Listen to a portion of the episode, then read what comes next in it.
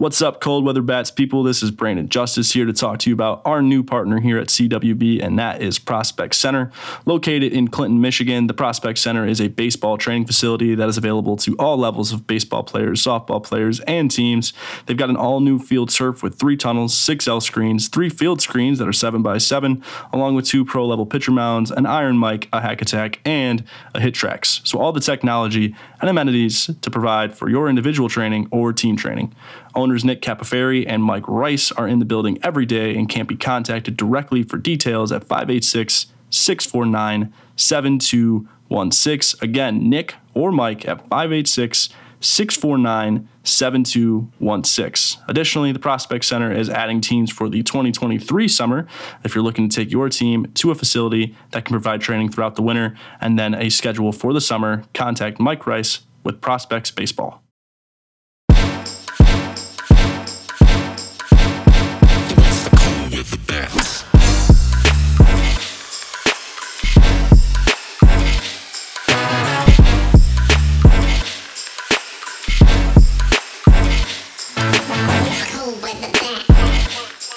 Welcome into another edition of Cold Weather Bats, a special summer episode talking about recruiting. We kind of previewed this episode a couple of times in the final few episodes of the season in season two. Uh, so take this as like a bonus, maybe like a director's cut. I don't know what you want to call it, but we're joined by Brian Tukowski as usual. But we've also got a, a bonus host with us today, a little bit more than a, a guest, I would say, Joe Mooney, who's going to provide a, a ton of perspective from plenty of angles on the recruiting process in today's world of high school baseball and, and, then so on and so forth in college baseball. So, Brian, I'll start with you. How you doing? Good, man. Excited uh, to have a couple days at home to where we can do this. Just watched a bunch of Michigan boys play in Hoover, Alabama, so uh, that was nice to see. But uh, yeah, man, ready to get rolling. And Joe, how are, I know you're out yonder. Yeah, I'm out here in uh, Cape Cod, and uh, I just crushed one of the best lobster rolls I've ever had in my entire life, and so uh, it was awesome. So yeah, I'm out here at Cape Cod uh, watching uh, my son uh, play uh, play a little baseball in the Cape Cod League, and enjoying some sun out here, and uh, looking forward to talking a little bit about recruiting. On the topic of your son, we'll start there and introduce folks who, who might not know uh, your background. So, Alex Mooney is uh, your middle son. Your oldest, Jack, is at the University of Michigan as a student. The middle, Alex, at Duke playing baseball, and then, of course, out in the Cape during the Summer League. And then your youngest, Ryan, is a rising senior at Orchard Lake St. Mary's, committed to Notre Dame for baseball, but looks like he's going to have some opportunities for football too. And we'll, we'll dive into that a bit as well. Uh, but, Joe, just talk about the uh, broad angle, I guess, from a, from a broad perspective, just the big picture of what it's like being a father to three uh, really athletic kids who have you know, a lot of academic aspirations, and just how you've kind of handled all of that through the years.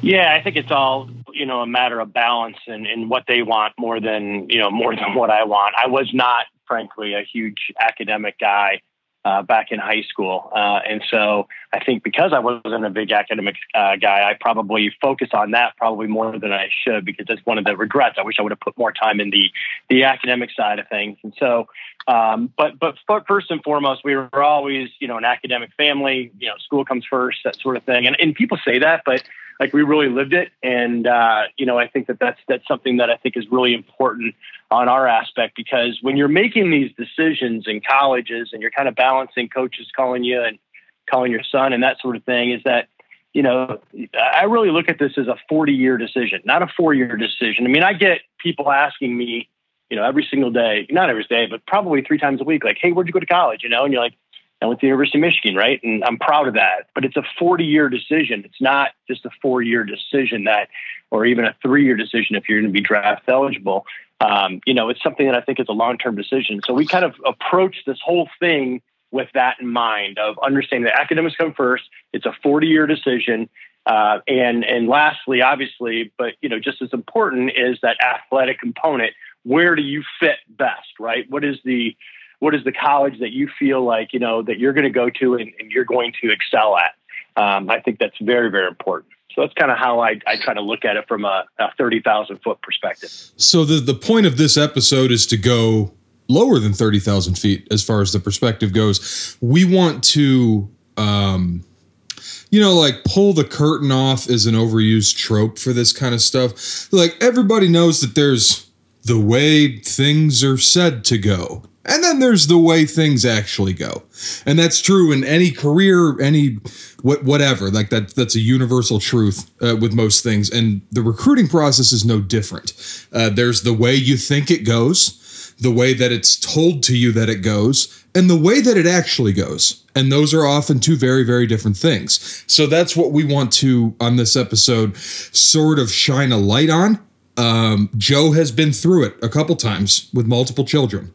Uh, I obviously, being in, in, my job, what I've been doing for a decade, uh, I see it firsthand every single day. You know, like my, my phone is constantly ringing with college coaches and blah blah blah blah blah, like this, that, and the other thing. So like I, I have a, a, little bit of an inside perspective there. Brandon has coached in that travel ball circuit. He's coached players who have been recruited by big level schools, high level schools. Uh, he coaches high school baseball. He has coached college baseball. Uh, he understands uh, the intricacies of this as well as, as Joe or I do. Um, but we are coming at this from three different perspectives within the same spectrum. So either way, I, I think this is going to be informative. And, and I mean, I, I, Joe, I think the I'd like to start with what you said with the 40 year perspective. I know we talked about this the first time we had you on the show last season. We're not going to do a whole rehash of that, but I think that's a good starting point. Like, um, I want to start with the you got to play right away type of thing. Now, I agree with you mostly. Yeah, please just go on with it. Yeah, I mean, I think you know you got to go to a place and you got to have your son go to a place and be really realistic about where you're going to play. Right? Academics, in my opinion, are number one. But if there's a one A, is that you have to go somewhere you're going to play immediately. This is this is huge, and you have to be realistic about it. Right? Um, if you don't, these schools don't mess around, especially in the South, and they don't mess around, and you'll be entering the transfer portal very quickly if you don't contribute, right? You need to have a realistic understanding of your skill set and how that transfers to that particular school. And, and, and, you must know that these powerful, Power Five schools, you know, they're in, sure they're into development. Yes, definitely they want to develop kids, no doubt about it. But, and they do over that three year period. And again, I also think having great players around you is part of that development, right? You surround yourself with great people, guess what's going to happen? You're going to become great. But they want immediate impact players, right? They want guys that, that really are going to go in and, and going to contribute quick. And the days of like sitting a couple years and like waiting your turn and then, you know, the starter gets drafted or he graduates and you paid your dues so you're moving right in. Those days are over, right? They're they're gone. Mm-hmm. So with undergrad transfers, the transfer portal, you know, new stud freshmen coming in, like you better be willing to fight to play and then keep that position immediately. You got to have an opportunity, and and no coach is probably going to say you're going to be my starting shortstop. Now they may say that, but you know what? Again, to Brian's point, whatever they say and whatever happens, you come in the fall and you don't perform or you get hurt they may not be the starting shortstop, right, or the you know the starting center fielder. So, you know, the, the, you have to understand that that there's a lot of options for coaches now to get players. They can pull them from the portal, from the JUCOs, mm-hmm. from undergrad portal. I mean, there's several things that they can do, and so every year is a tryout. So, you know, you want to go down south, and this is an important point. Or you know, I'm not saying just down south. I mean, they do it up up north in Michigan as well. But you want to go to a top school, you may have 22 kids in your recruiting class. Mm-hmm. Like you got to be realistic about that.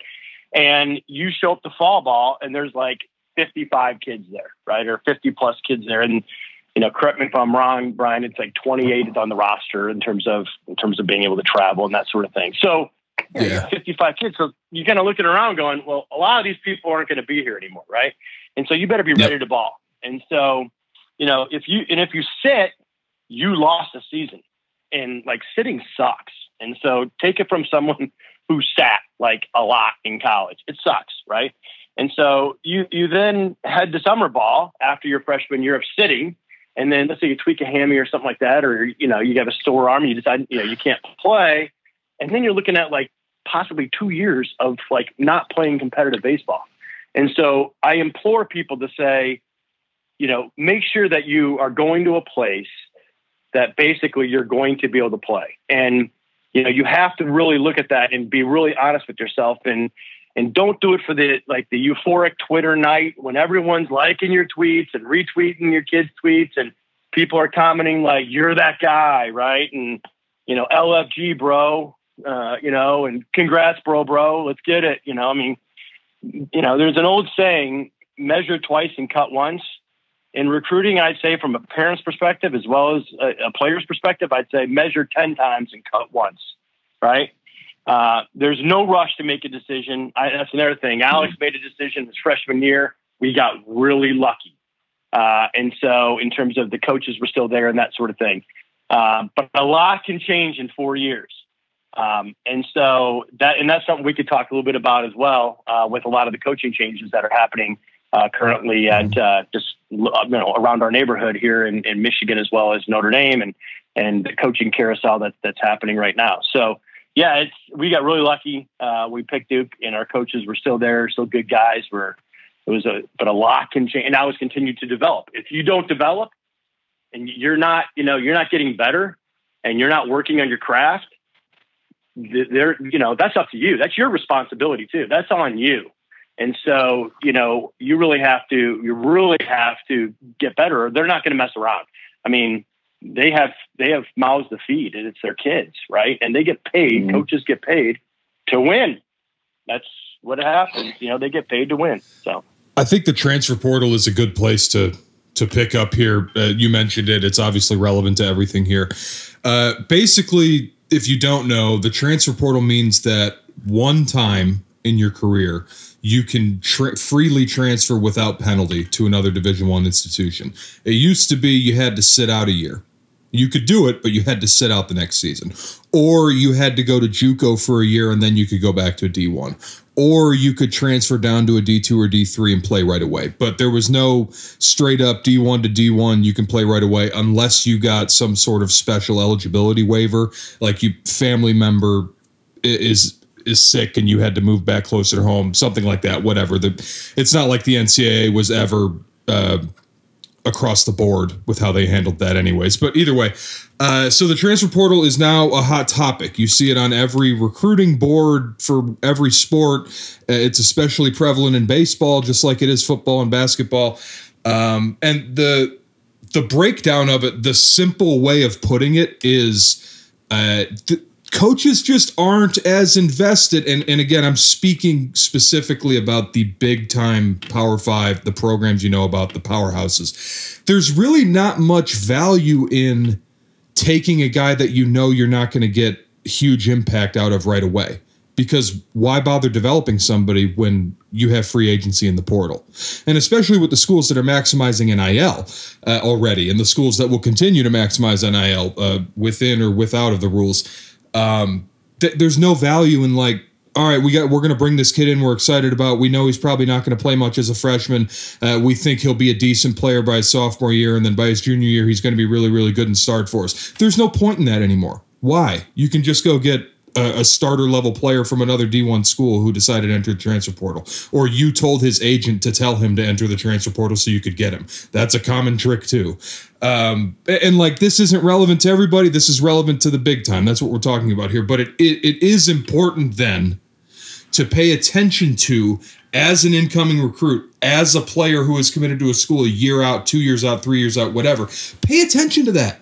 Who else are they recruiting in your class? Who other who else are they recruiting at your position? Did they bring in a transfer portal guy 2 weeks before you're supposed to go to campus who plays the same spot as you? Guess what? You're not going to play. You're the freshman. You're not going to play now. Like that's just how it is. And if you do play right away, if you're not a dude by the time conference play rolls around, and I'm talking this is four, five weeks into the season. If you're not a dude for that school as a freshman, by the time that week five rolls around, guess what, buddy? Pack your bags. They may not cut you, but they're going to bring in three guys for that spot in the portal the next offseason. So that's it's there's so much more risk in chasing that that huge sort of school banner mentality or whatever at this point. And I, I know this is a rant, but it goes back to what Joe was talking about about going somewhere where you know you can play right away. Go somewhere where you know you can play right away that you also know that you can thrive at. And that speaks to comfort level with the coaching stability. That speaks to comfort level with the development plan. That is so huge. Every time you go on a visit, every time you talk to a school, ask them what their dev plan is for you. That's a great question. And Brian, I think you should also bring up that there's schools that really have a policy against there are some schools. I mean, conversely, there's a lot of schools out there that that are going to bring in someone, uh, an undergrad transfer. If you don't perform or whatever, and you were slotted for that position, like to Brian's point, they may bring in two more guys or three more people like right after you, right from the transfer portal. But there are schools that do not do that, be it be it academics or they have mm-hmm. a policy that they basically they roll with who they have, right? And and I'm not saying that's right, wrong, or indifferent, but I know Duke, it's very tough academically where Alex goes, it's very tough for them to transfer credits into Duke. And so it's it's tough for them to be able to kind of just go, well, you know, he's not playing short, well, we're going to bring in another shortstop, or we're going to this first baseman freshman, we're not going to, you know, we're going to bring in someone new. The reason they can't do that is, but academically, first of all, the, it's hard for the school admission department, and you have mm-hmm. to ask that question as well. What's the admission department's policy on that as well? Because there is a little thing called school there. Let's let's you know Let's not Absolutely. lose sight of that. We're talking Absolutely. about baseball, but no there is question. a thing called admissions that basically is the gatekeeper for all. You don't get past admissions, you don't have anything. So just want to make make sure that that's clear as well. I think one thing worth bringing up while we're here, and, and this kind of takes us away for a second, but when it comes to a lot of well, the first thing is there's a lot of good D2 coaches and good JUCO coaches and, and good D3 coaches, right? So you can you can develop at those levels. I mean, there, there's plenty of schools at those levels that are going to develop similar to some D1s. Some D1s just have the facilities to simply outweigh anything, right? But I know we're talking big big time here. So to kind of pull it back a bit and make it more, I guess, mapping everyone with this statement, you can decide on a D2 over plenty of D1s and have a better and longer career and more successful mm-hmm. in certain situations. In certain situations. So I just wanted to t- kind of take a step away and, and, make that statement. I think you guys would agree with that too, right?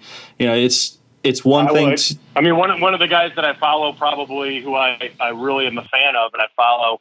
Uh, is Hunter Brown, right from Wayne State, uh, and so is Hunter Brown, right, uh, Brian? Yep. Um, yep. Who, you're right. Who I think just throws gas, and I watched that guy for a long time, and I I follow him, and, and, and I and I I think that he's obviously with the Wayne State's doing doing great stuff. Uh, and so in the pros, and, and he's really been moving up the ranks and really developing. So I kind of look at those guys, and and I think that that's kind of cool as well. So yeah, by no means uh, do I believe that you have to go to a you know an Arkansas to be you know to be a dude. You can be a dude anywhere. Uh, D two, D three, NAI, you know, JUCO doesn't matter. You just got to find the fit for you. If you find a fit, you're going to be comfortable. You feel comfortable, then you're going to be basically play well, right? And so I think that's very important. Yeah, one thing I Joe before the show started. Oh, go ahead, Brandon. Sorry. I was going to say one thing that I try to convey to a lot of kids just to kind of like relate with where they're at and make it make sense for them is like you have a Nike hoodie and you have a Supreme hoodie, and so that if if if either of you know what that what that means, uh, Joe, I know you oh, do. I would assume nope. I would assume so. I, I, knew one wouldn't, one would, and I got both right, so that's great. Uh, so you got a Nike hoodie and you have a Supreme hoodie. The Supreme hoodie is far more expensive and far more, you know, brand recognition, uh, but it's way too big for you. Way too big for you, or maybe it's way too small for you. The Nike hoodie is about, you know, $300, $400 less. It's not as significant uh, in the streets, so to say.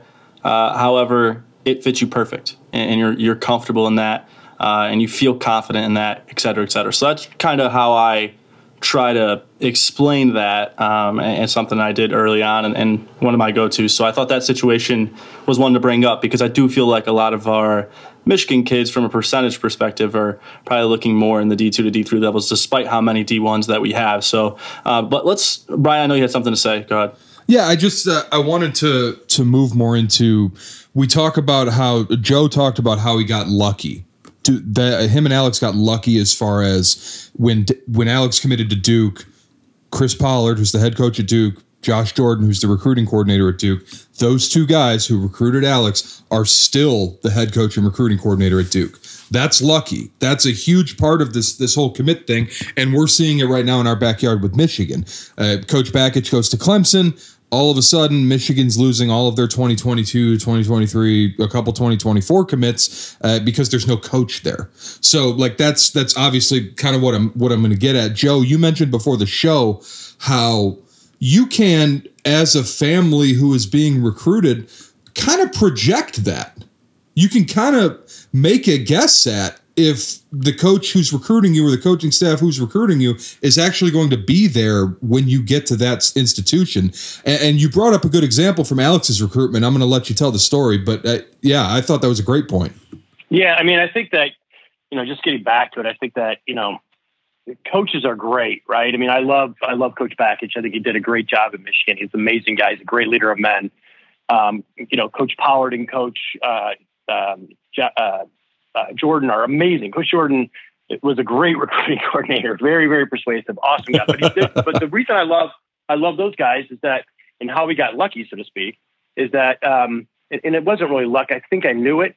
Is that Coach Jordan and Coach Pollard were were guys that were inculcated in the Durham community, right? They were entrenched in the Durham community, and they reached the super regionals like a couple times over the last like five years.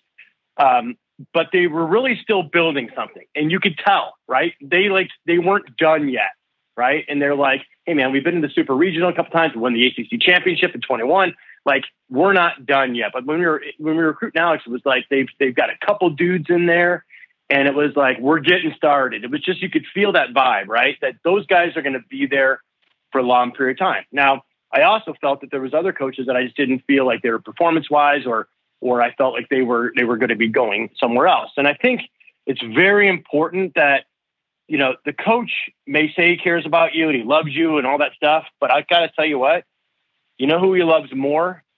His own kids, right? His own family. So if he gets an opportunity to leave for greener pastures and take care of his family, he's gonna do it. And so, and there's nothing wrong with that, right? The guy cares more about his family than he does your son. Well, duh. And so the, when you yeah. understand that, that he cares more about his family, he's going to leave. You know, if, if, if he's a, if he's really, really great and you understand that, that's fine. So when you're looking at someone, you got to ask yourself, where do I see this person three, four, five years out? Right. Um, if they think that this is their dream job, they're from the area, they played at the school, you know, Chris Powers from North Carolina, right? I mean, I felt, man, this is a good fit. He, he's probably not going to leave. Josh Jordan is, is from that area. And so you know, I, I, doubt that they were going to leave. But I, I look back also and like when Alex was getting recruited, to your point, uh, Zach, Alex was getting recruited by Michigan State. So we were up there at Michigan State, and there was an assistant coach, a pitching coach up there named Skylar Meade. Now, if you've ever met Skylar Meade, he is a dude, right? Young, funny. He's got a great absolute game. dude. He's like, dude, energetic. Played at Louisville. He's awesome. And so, like, you're watching him as an assistant coach, and he's like, I don't know, 27 or whatever at time, 28. And you're going, no way is he going to be like an assistant coach rest of his life. That guy's going to be going, he's, he is, has D1 or D1 head coach written all over, like, no doubt. So I'm like talking to him. He's like really, really energetic. And Alex loves him, right? Like, thinks he's like the man. So, and everyone does. Everyone thinks that, that Scott is the man. But I told Alex that there's no way he's going to be here uh, in, in by the time you get here. No way. So I said, you should evaluate Michigan State, knowing what the academics are, knowing what the campus is like, what Coach Boss is like, you know, um, you know how they how they compete, et cetera. But there's a very high probability that Skylar Meade is not going to be there. So take him out of the equation, right? Don't let him become part of that equation when you're making the decision. If you want to go to Michigan State, great, but it better not be because of Skylar Meade being there. And the same thing really was with Erik Bakich. You know, I mean, we loved Erik Bakich, and and uh, um, he's a solid leader, right? He's he's great. And but I always felt like in my heart, he turned down Stanford, but I always felt like he was going to be like Coach Corbin's successor, or when the ACC or the SEC, you know, was going to call him, he wasn't going to look the other way. I felt like he he he had it, like he wants to be an ACC and SEC coach, and so you know. Uh, that's probably one of the reasons why you know Alex didn't didn't pick Michigan. That in the cold weather. The cold weather was a big deal. I know we're on cold weather bats, but that was a big deal. He wanted to play in a warmer, warmer climate. But you know, I don't, I don't blame Coach Bakich one bit. Right? He's going to do what's best for his family, and he's going to be, you know, very successful at Clemson. He's a tireless recruiter, but you have to understand that, like, when you're, it's really important that you're going to play. It's a good academic place, right? Um, and the last thing I think is that that coaching aspect is, you know, you feel comfortable with the coach, but what if that coach leaves? Would you still go to that school? And that's a great question. Like if Coach Pollard left, we probably like what we're doing, what people are doing right now for from Michigan, they're getting backup plans, right? Because they're like, we don't know who's going to be the coach. And so at Michigan, they're like, you know, you see a lot of people decommitting now on social media and they're getting backup plans. And luckily, uh, that didn't happen to us, but you have to look at it and kind of say, where do I see that coach, you know, probably five years from now? Um, and especially if you're younger, that's why I see wait, wait, wait as long as you possibly can. And if the colleges say, uh, we're not going to have much money left, it's kind of like, no, if you're a dude, they're going to have money. And so um, they'll find a way uh, to, to get you part of the program. So that was, you know, with like looking at Skylar and looking at Coach Bakich and looking at, you know, the good situation that, that we were in with Coach Pollard and Coach Jordan, uh, we're, we're very fortunate that, that, that we felt they were, they were long-term people at Duke University. And so when you're, you're with your son and you're recruiting, I think really important to kind of go, you know, what is this coach? You're not looking, look, the coaches will say, well, I'm going to, you know, help your your son be a, a man and I'm a great husband and a great father and all that kind of good. And that's great. That that they can be a good example to your son, that's awesome. But hopefully they've been getting 18 years of that, right? And so hopefully they already know like a good example already. And so you're looking at that and kind of say, what is that person's projection to leave that organization? And again, I look at, you know, where he's from, where he went to college. Is it a regional place? Where's his wife from? Where's her family from, right? You know, happy wife, happy life. They got to make sure that they they're they're uh, they're they're you know looking at the family aspect as well. Um, you know, uh, where they go to college, how long have they been there? Have they been wildly successful? Are they just getting to that edge where a couple more people will make them great? And so those are some of the things I looked at, and, and I think it's important kind of when you're choosing uh, a school of how long that person's going to be there, what the probability of them being there? Because right now it's it's crazy uh, at Michigan, and and you know we've taken a we at the University of Michigan, I'm my alma mater, uh, taken a long time to find someone, and and the result is a lot of decommitments and a lot of unrest, and and that's going to rever- reverberate. And I think that we you know they they need to you need to understand what you're getting into when you make that commitment because it's you know would you go to that school even if that that coach is not there. So I, I went a rant there, uh, Brian, but I think that that's an important aspect as well. Uh, so we've covered kind of what what it's like to decide on the school uh, as far as recruiting goes. Let's dive a little deeper into how you become a recruit and, and, what that looks like and how you continue to rise. Because if there's anything out there with more misconceptions than the recruiting process itself, it's how to be recruited, right? So, uh, one big thing is travel ball, selecting which travel organization to play for, uh, and and the criteria you're using in, in doing that. Uh, and then there's the off season and what you do during the off season and the countless amount of specialists and lessons that there are out there and everything. Uh, so, talk about the process that you went through with with Alex and that you're going through now with Ryan, uh, and putting them through uh, all these. I, I, know they do the speed training, et cetera, et cetera. But just tell us about you, you, what advice you would give uh, in that department. Do we give free plugs on here? yeah, go yes. ahead. Don't, we don't care. Okay, good. Well, I mean, Joe Neal at 2SP is what we who we've used forever. The guy's the guy's really, really good. Um, you know, he's taken people who I felt were were very, very slow and uh, has really worked on their technique. And I was never, I was like, you're born with it or not, right? But he's he's really great, um, and that's just that is pure just athleticism, right? I mean, I, Joe Neal doesn't talk, literally doesn't talk anything about throwing a baseball, hitting a baseball, you know, fielding a baseball, none of that stuff. I, he doesn't do anything. He does one thing and one thing only, and that's basically make them athletes. So first and foremost, I think when you're building a house, and in this case, a, you know, you know, a, a Division One athlete that you're talking about branding, I think that you have to have good athletes. I mean, you let the coaches, you know, at that college develop that piece of mold, you know, and they're going to develop. Like I said, you want to go in as a freshman and play, but in in reality, they they want athletes, and so first and foremost, they don't want people clogging up the bases. They don't want people you know, out of shape. They want people that can that can field the ball, field their position, and and field many positions. They want athletes. And so Joe Neal from 2SP, I think that that's well worth the the time and effort. Uh, it's not super expensive. He does group rates as well, so highly recommend that. No no free plugs, I know, but um, he, he's been really really great. He he really cares too. Um, and then from that aspect, the travel ball scene is interesting. You know, I mean, you know, I think it's interesting. Everybody talks about like their their their 16 year old teams, 17 year old teams. And I think that's great. Like Alex played on the Canes national team, and you know that was kind of fun. Uh, and I think Jeff Petty's really, really good at what he does there at that age, uh, or all those ages. You know, 16, 17, 18. They're they're they're always competitive and they're always good, and they always have dudes. And the thing I liked about like the Canes and the Canes national team, I loved was you're around, they get good guys. And Petty doesn't put up with like someone that doesn't perform. Like he wants to win more than he does make friends. And I love that. Uh, and so I felt that again, I always tell my, my sons that you're the average of your four closest friends, right? So I think it's the same thing with like the Canes. Like the, the nice thing about it was they surrounded themselves.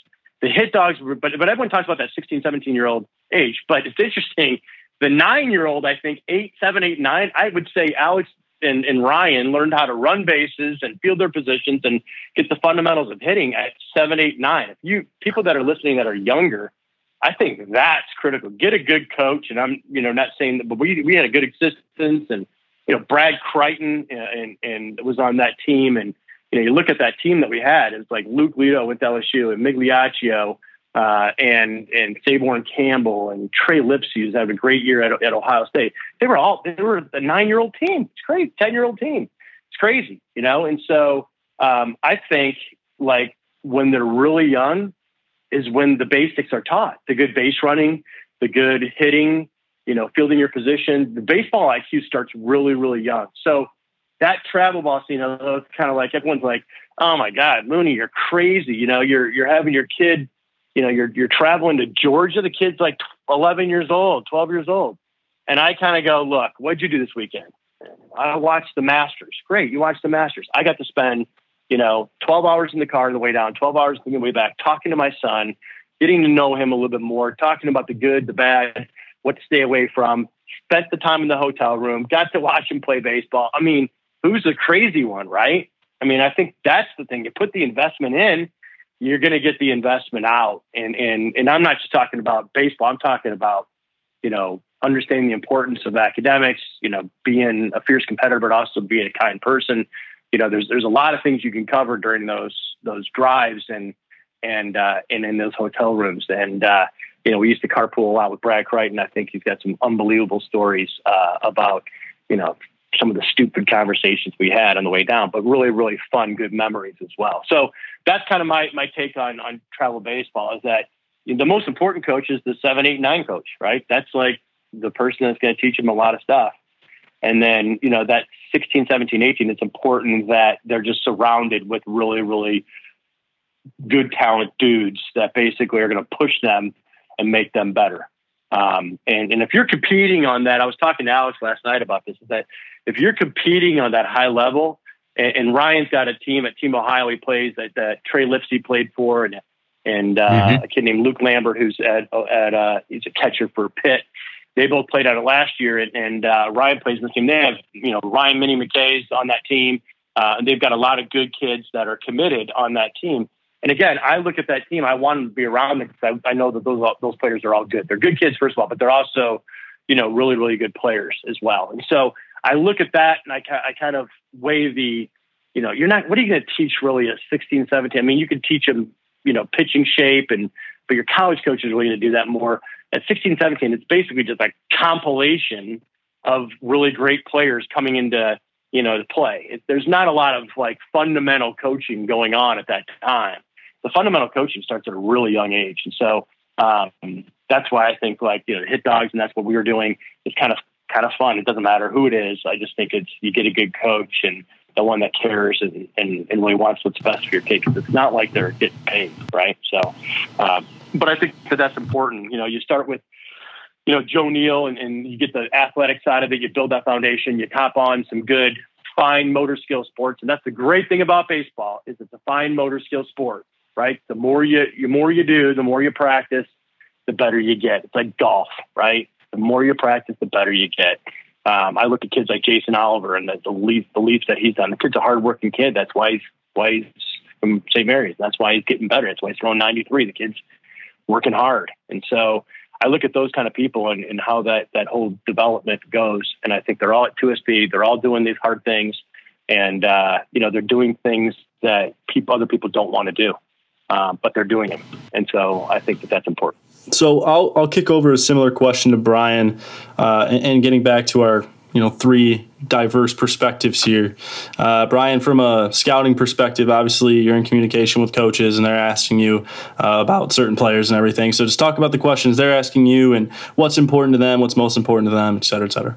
Yeah, there's like so many things that I want to talk about here. I, I that I, I can't even keep my head straight with it. Um, so like number one is they ask me what a kid's grades are, like period. It's the first question 98.9% of the time or whatever. Because if they can't get you into school, you're irrelevant. That doesn't matter. Um, this is more important at places like Duke or Stanford or Notre Dame or Michigan or, you know, take your pick of a, a higher academic institution. Um, those guys have a very very limited window of players that they can recruit because the academic standards to get into the school is so high.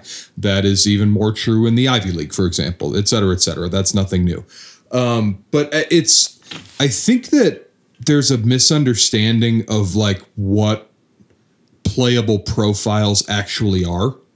Um, nobody is going to take your light hitting first baseman like if you play if you can only play first base, you have to hit for power. I'm sorry, you have to.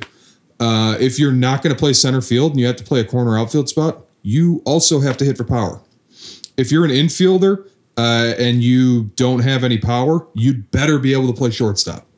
Uh, these are all like uh, telling me that your kid is a utility player actually makes me more likely to ignore your DM because that tells me that he's not like really good at one thing. Um, there's nobody in history who has ever been recruited to a Power Five school who lists their first position as utility player. Uh, you, the kids who come to showcases and work out at four spots, that's dumb. Hi, Brian Sakowski. Me telling you, that's dumb. Don't do that. You're not that good at all four.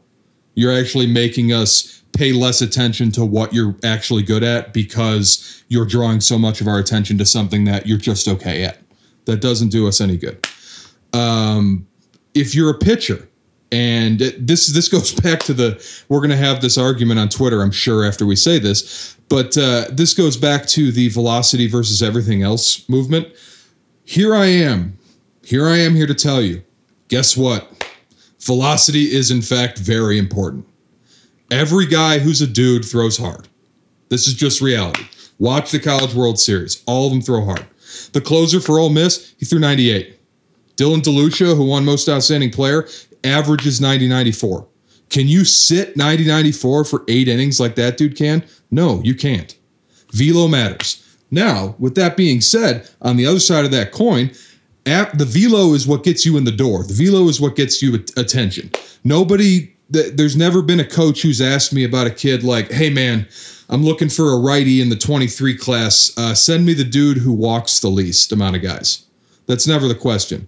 It's hey, I need like 88, 92, and he's got to throw strikes, and he's got to be able to spin it for a strike, and he's got to be athletic enough to where we can develop some command on him, and uh, you know the, the arm has to work, and the body has to be projectable, and that's that's what that is. But like no one picks up the phone if you don't have a, a, a threshold of velocity or a threshold of velocity projection, and this, you know, is a sliding scale depending on the level, but that's just the reality of it. If you're like 79 as a senior in high school, and, but you hit your spots, you're going to have a limited amount of places where you're going to go play. That's just reality. Uh, it might suck. It might, we might swing back in 10 years as baseball is cyclical to where that's not as important. Uh, but right now we're in a velocity bubble, and that's that's just reality. So developing arm strength, et cetera, et cetera. I, I go back to the profiles that I was talking about. Uh, know what your strengths are, showcase them, and if you don't have showcaseable strengths, do not showcase them. You have to get better to get attention. You have to actually be good to get attention. Um, I've said this on the podcast before. Your GameChanger stats don't matter at all. Your DiamondKast stats uh, the only thing anybody looks at is strikeouts and walks. Did you uh, did you strike out a bunch as a hitter? Uh, did you walk a bunch of guys as a pitcher? That's kind of where we're at. Did you hit for power? Those are the stats that matter. No one cares what your average was. Um, no one cares that because your dad emailed perfect game and had him and had us change four hit or four errors to hits or whatever that your fielding percentage went up and now you're gonna that doesn't happen. Um, our guys get a thousand emails a day like that, thinking that that matter. It doesn't. Um, I don't know, man. This has been long and rambling, but like the profile matters. You have that's so important, and people don't understand it. And, and it's I have it mastered because of the microcosm that is the MLB draft. That's been my focus of perfect game for a lot of years. So you know, like the you can't take a light hitting first baseman early in the draft and expect him to be a dude. It's really hard to take a right-handed hitting first baseman who can only play first base super early in the draft because that dude has to absolutely mash for him to be valuable at the major league level. Spencer Torkelson is a great example of this. This is why it's hard to draft dudes who really only have one tool. Uh, it's similar when you're talking about colleges. Guys aren't calling me asking for right-handed hitting first base only. That guys aren't calling me asking me for third baseman even. They want to get two or three shortstops in and develop a third baseman and a, and a center fielder out of it. Guys aren't calling me asking me for corner outfielders unless they have huge juice. Uh, guys aren't calling me asking me for catchers unless they can also contribute offensively. Like everything is there's so many profiles that I see people on Twitter, this, that, and the other thing that like, uh, you know, if you if you're limited to first base and you can't hit for power, again, I said this already. That's that's tough profile to recruit. It's a tough profile to draft, all the way, et cetera, et cetera. Um, Brandon, I, I want to go right back to you with a similar question because again, you're going to answer this from a slightly different perspective. But when college coaches are coming to you and talking about your guys, et cetera, et cetera, et cetera, what are the questions they're asking you? And like, if it's different than what I just rambled on about for way too long, like, please enlighten us. I would say the one constant, like the one thing that the contrast between a travel coach, scout, and a parent, and, and, the most different would be mental makeup. I feel like I get a lot of that just because I'm around mm-hmm. the player the most uh, when the doors are closed with practice or uh, whatever it may be, and then you know, and knowing the kid as long as I had dependent on that. But most importantly, just seeing him as many times as I've seen him in game which is what's most important. How does he perform in a game? Um, and then you know, there's the other questions like we like you guys have both talked about how the preparation is and the off season, the other sports, the academics, the family, the background, et cetera, et cetera. But I would say the most common X factors and like denominators because usually when it comes or, or, not usually but but more times I would say than not uh, when a college coach is calling me for like a couple of questions that are specific to a player usually it's because this thing's about to close and he wants to you know check some boxes before they offer right? So usually those are the questions. Yep. how does he fail? Like what, how does he respond to failure? Um, yep. things like that. Because they usually if it's if it's a d1 type of kid who, who's in the power like you're talking power five then like that kid's good. They know that. Like we don't need to talk about his his profile or, or number. They know all of that because they've talked to you guys before, right? So when it comes to us, then it just becomes gamesmanship. You know, how's the t- how's he as a teammate? Is he a leader? Is he not a leader? Is he lead by example? Is he lead vocally?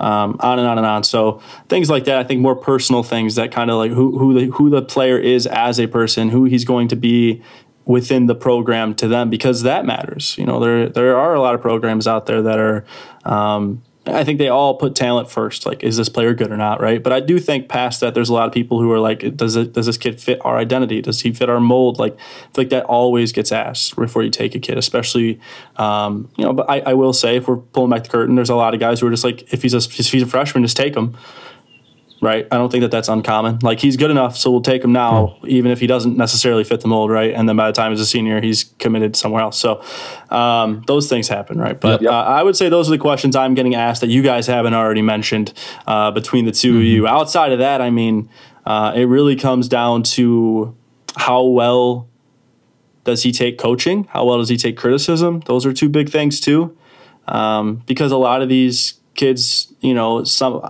and they're human. I think that I don't think this is uncommon in any era when a kid is that good to sometimes not think that he can get better. Now I feel like we're a lot more quote unquote woke these days. So I do I do feel like a lot of kids are, are kind of taught and and aware that they need to be open minded to to some change, but there are some that aren't. So um, and it's and it's not uncommon for them not to be either. So that's a question that gets asked a lot. Um, but yeah, I think those are really like the the X factors, the game breakers, because what parents think.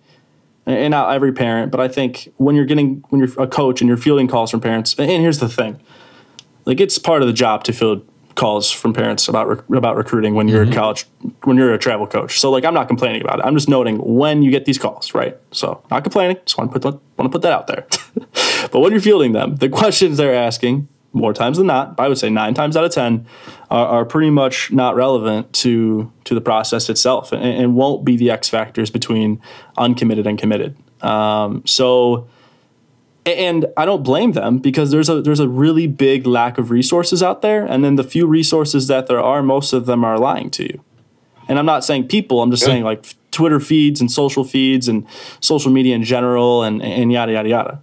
Um, and then you know people too, unfortunately. But uh, it's just one of those things where I feel like these three angles pretty much complete the cycle and if if we could provide any resource to, to the people who, who might not know these things, um, will help some people in the long run who are listening to this. So uh, with that, with all that, um, pivot here to a another question uh, for Joe before we start to get to the point where we're wrapping up here.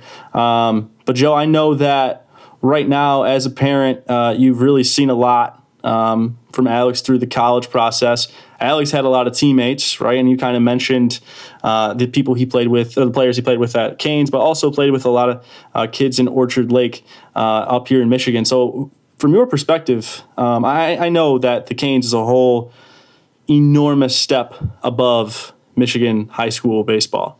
And I know that of the people listening to this, there's probably few with kids good enough to play for Canes National 17U, right? Um, but just from a general perspective, how important is it for our kids before they're committed and then initially after they're committed to go play competitive summer circuit travel ball? Yeah, I think, I mean, I personally thought it was important. I think, like, you know, I also think I also think if you get a good coach, I mean, I watch, you know, again, like these, I'm talking about youth guys, like, you know, like 12, 13, 14. I watch like, you know, Tony and Scott Leonard. I watch, you know, those guys in their practices. Their practices are pretty intense. And so they're like, you know, I mean, they're, they're getting after it, right? A little bit. And so I think that then they go out and play and you play in Sanford or you play at Perfect Game and, you know, or you're playing at Lake Point or whatever it is. And, and I think that those environments are pressure packed and I think that's good. It's interesting is like you know talking to Alex about it. He he's, he was saying the thing the Southern kids they do really well at they play all the time, and so you know they basically you've got to be able to grind and you've got to be able that that's one of the most important. Alex hit for his first like you know, he was hitting 210 or 220 like halfway through the season. And, and, then he, you know, hit 400 the second half of the season. But he grinded. It sucked. And so, uh, uh, you know, you've got to be mentally like there, mentally tough, and you've got to be able to uh, be able to get through that because it's sometimes not fun. And and uh, I'll tell you, a lot of times it's it's getting back to the basics of remembering, you know, w- you know where you came from and what you did and what got you there and all that kind of stuff, and and uh, make the adjustment and move on. People want to see that's the one thing they want to see. They want to see people make adjustments. They want to make sure that you know you're you're not going to be in a funk and you're going to blame yourself or blame someone else and you're going to be down on it, you're going to be a cancer. They want to make sure that you're working harder. Like work. Like that's what you have to do to get through some of these things. You got to bust it and you got to get the extra time. I'll never forget we were, they were playing Duke was playing uh, I think it was like North Carolina and, and the Duke North Carolina Coach K's last game was going on to Cameron and uh, Alex had an opportunity to go go to the game, but I, he literally went like he went over three or four, something like that, and called me in my hotel. He's like, "Where are you at?" And I'm like, "Well, obviously my hotel." And he said, "I'm down front right now." And we went down there. I, I went in his car. We drove right to Cameron. He went into the locker room. That's where the locker room's at. Got his bat. I set the machine up. We were like hitting balls for two and a half hours during that game, and that was going crazy. They were loud. It was it was an awesome atmosphere but you could hear it inside Cameron next to us as we're hitting balls. And it's like you're watching your son like literally hit 220 at that time or 230. And it's like, how is he going to get out of it? Well, you get out of it by grinding. You get out of it by working hard, and you get out of it through that that youth baseball and through that those experience that you've had. You go back to your mind and like everything that you, you've picked up, and that's what makes it. That's what makes because it's always it, you know hard work usually overcomes a lot of things right? And so I, I think that I don't know if that answers your question much, uh, Brandon, but um, kind of pulling from from that, I think it's it's important. And same thing with Ryan. You know, he's trying something different, and, and uh, you know, you just got to keep grinding, and you, but you got to have you know some level of athleticism and, and that sort of thing too. I think we could sum up like the the general travel ball vibe. What were you? What are you looking for when you're looking for a travel ball team, depending on the age of your son? Uh, and I I don't know anything about softball, but I would imagine this somewhat applies to softball too. So or your daughter, but um, youth play for a guy who's going to develop you. Play for a guy who cares way more about getting your son better at baseball than winning a plastic trophy. Uh, some of the stuff I've seen on Twitter from parents and coaches at the youth age is appalling. Um, but anyways, nobody play for cares. play for someone nobody like that. Yeah, think, nobody cares. Zach, I used to think that they cared. I thought that I thought that. Nope. Oh my gosh, I'm going to be the next. You know, uh, the next Mike Matheny coach, right? I thought I was I was just Yeah. as good as him in terms of like you know I'm winning nine year old trophies and USSSA. Man, I must be pretty good. They don't care. No one cares. It's Nope. like what are you teaching them? And are you are are are they getting exposed to situations that they're going to be able to use in the future? In my opinion. Yes, and and then I think you can follow that up with uh, kind of the pre high school level, uh, not youth, but that pre high school, middle school level. Here's where you start playing with guys who are similarly talented to you. This is where we start trying to play a little bit more level of competition. This is where game action matters a little bit more in terms of development. Here's where, again, you're not chasing plastic trophies and, and rings from World Series is where there's six teams from Missouri or whatever nonsense is going on. Um, it, you, this is where you're trying to develop by gameplay, by playing with people who are similarly talented to you, like Joe said, who will push you. Then once you get into the recruiting window, it starts being about, hey, playing in some places where there will be college coaches. This, it does not matter who you play for, really. It matters where they play. It matters what environments you're going to be put in. Again, you're looking to play on teams where there are kids who who are also going to be recruited. You, you don't want to be the only recruitable talent on a travel team. No one's going to come watch you play. So you want to play on a team that has multiple of those guys, multiple uncommitted players. This is where you can start being more regional than than in state or that sort of thing. And then as you get older, if you're if you're committed, play with a bunch of committed dudes who are trying to get drafted, or play with a bunch of committed, et cetera, et cetera. Like let's keep upping the level. And you'll notice there has never been a time where I've mentioned it's important to play for somebody who's chasing trophies. Never once. There's never any value in that. You won, great like fantastic. You, you had a good time learning to win. You played a bunch of baseball. Great. That, that that's good. I, I'm not saying you shouldn't care about winning, but it is, and I've said this before.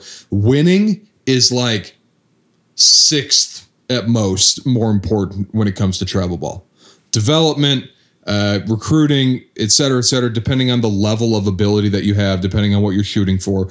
But all of those things are so much more important than the nine dollar trophy you get at the end of the tournament. Uh, no, it's not. It's not important. It just isn't. So I, I think that you can draw those lines all the way up the board as far as like increasing in age, uh, varying levels of what is important to that age group. But never once is it about, uh, you know, well, we had to miss work for three days this week because he played in a tournament that went six days long, and, and they ended up winning, but no one was there, and he didn't get any better, and and the coach got thrown out six times, and nine parents got arrested for trying to beat up an umpire. Like, great. Like, what does that do for you? Nothing. Um, but yeah, I I don't know. I have a long list of grievances with travel baseball, but that's just me. Uh, Brandon, back to you. Um, all right. So, Joe, you, you mentioned this a little bit, kind of referenced it here and there, but let's dive into it. Obviously, your son Ryan just got his first D1 football offer from Miami of Ohio. Um, he's doing extremely well, but I'll let you tell the story and kind of take us through that. Yeah, it's it's. Uh, I guess it goes back to the the Joe Neal. Um, yeah, I mean, like four months ago, he like he played his freshman year at St. Mary's, and then um, four months ago, he didn't play his sophomore junior because he wanted to focus on baseball, right? And, and wanted to. He was committed to Notre Dame at that time, and it, and it still is, and still is very happy at Notre Dame, and intend, intends to play there. Um, but like four months ago, he said, "Hey, uh, Dad, I'm going to buy some cleats," and I'm like, "For baseball?" And he's like uh, no, I'm, I'm buying football cleats. I'm like, what? He's like, I'm going to give this like seven on seven thing a try and like do this seven on seven thing. And I'm like, all right, whatever. I do nothing about seven on seven, which is like the skill positions, like going against each other. And I knew nothing about it, right? Knew nothing about football. I don't know anything.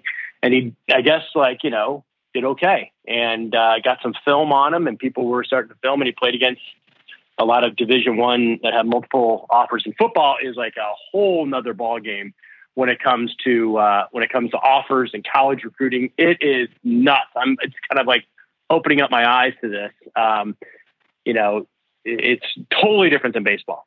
And he started like going against these D1 kids from, you know, the powerhouses like Belleville and, you know, Cass and, and uh, Renaissance and such, and, and started doing um, the River Rouge and started doing really, you know, well against these guys and, and competing with them. And then a couple people said, Hey, why don't you come down to a camp in Miami, Ohio? And he went down to a camp and ran a pretty good 40 and then caught a bunch of balls. And next thing you know, they said, Hey, we want you to play college football. So, um, and offered him uh, a scholarship. It's like totally like, out of left field, right? I mean, just uh, uh, pun intended. Um, so uh, just kind of a kind of an odd circumstance there in terms of how that went about. But uh, I'm proud of him, and he's kind of like just feeling it out. Obviously, with Notre Dame, you know, uh, with the coaches uh, situation there, we don't really know, um, just like Michigan, and and so um, yeah, we're just we, he hopes that you know that Notre Dame is, is the place, and with the new coach and everything else, and but at the same time, uh, he's just kind of having fun,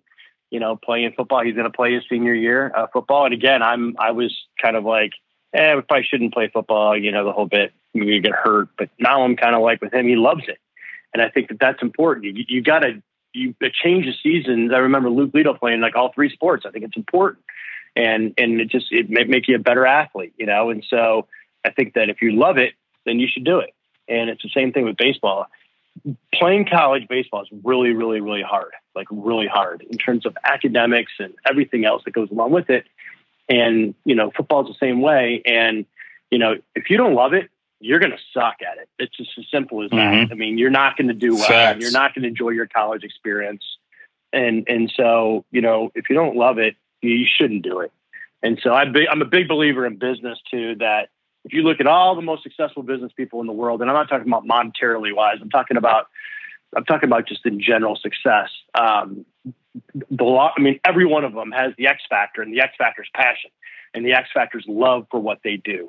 And so, uh, if if you don't love it, like you really want, like if your dad wants you to play more than you do, it's probably not a good combination. I'm not pushing out uh, Ryan at all to play football. I was like, I he's kind of pushing me, I guess. I'm, I'm like, I have no idea about it and so it's been kind of an interesting, uh, interesting chain of events, and I'm, I'm proud of him. You know, each and it gets them more athletic, right? It gets them running more. It gets them, you know, competing. I mean, these guys go one on ones on these defensive backs, and these unbelievable athletes. And um, and you, there's a lot of great, you know, in Michigan, we're lucky to see like Parker Pico over at, you know, Rochester Adams is, um, you know, a great football and, and baseball, and he, he definitely could if he, I think he's obviously uh, just like Ryan wants to play college baseball, but um, those guys are are are doing it all, and so I think it's just kind of a a good thing to play other sports, look at other opportunities, and and compete, man. I mean, the more you compete, the better you're going to be at everything you do, um, and so I think that that's kind of cool as well. So that's how it kind of materialized. Kind of fun.